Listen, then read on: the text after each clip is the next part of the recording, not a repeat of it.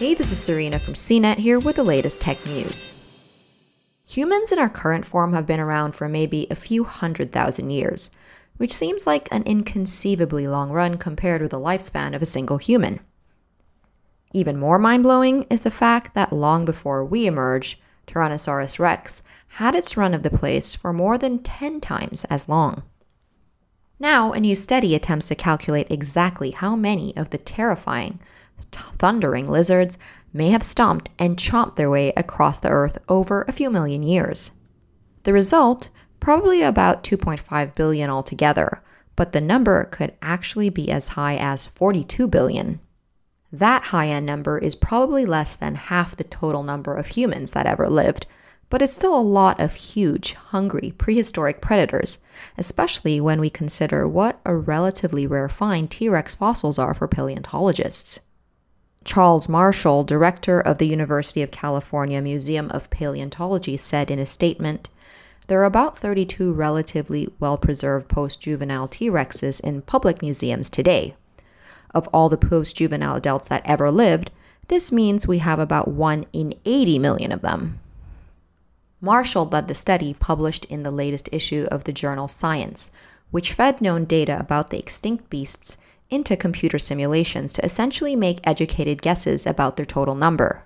Billions of towering carnivores living over a few million years is still a much lower population density than that of humans today, of course. The study estimates the total population of T Rexes at any given time was probably about 20,000 adults.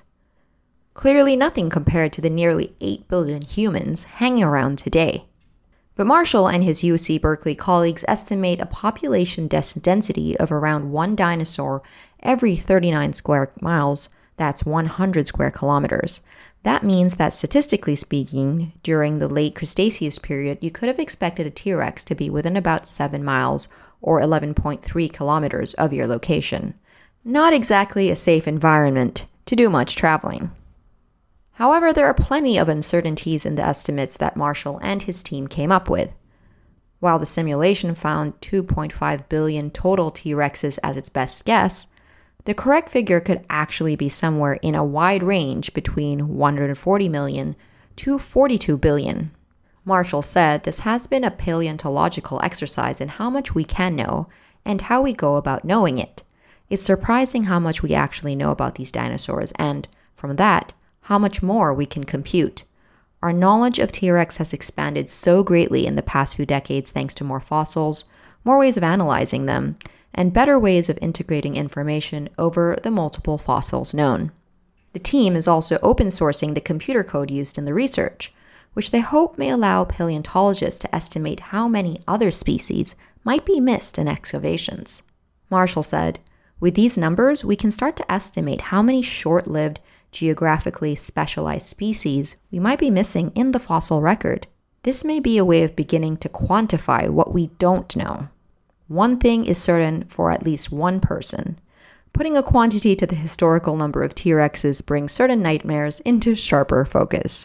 For more of the latest tech news, visit cnet.com.